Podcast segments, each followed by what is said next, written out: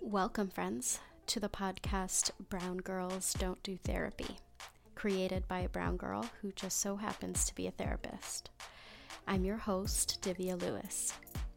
In this podcast, guest therapists use internal family systems therapy, or PARTS work, to support Black, Indigenous, and people of color, or BIPOC guest clients on real issues they're facing.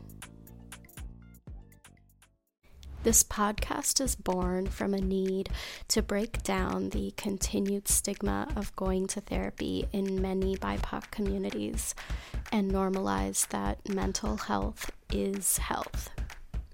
The goal of this podcast is to explore common experiences of BIPOC from a parts work lens and invite you as a listener into the therapy room to explore a new way of understanding yourself.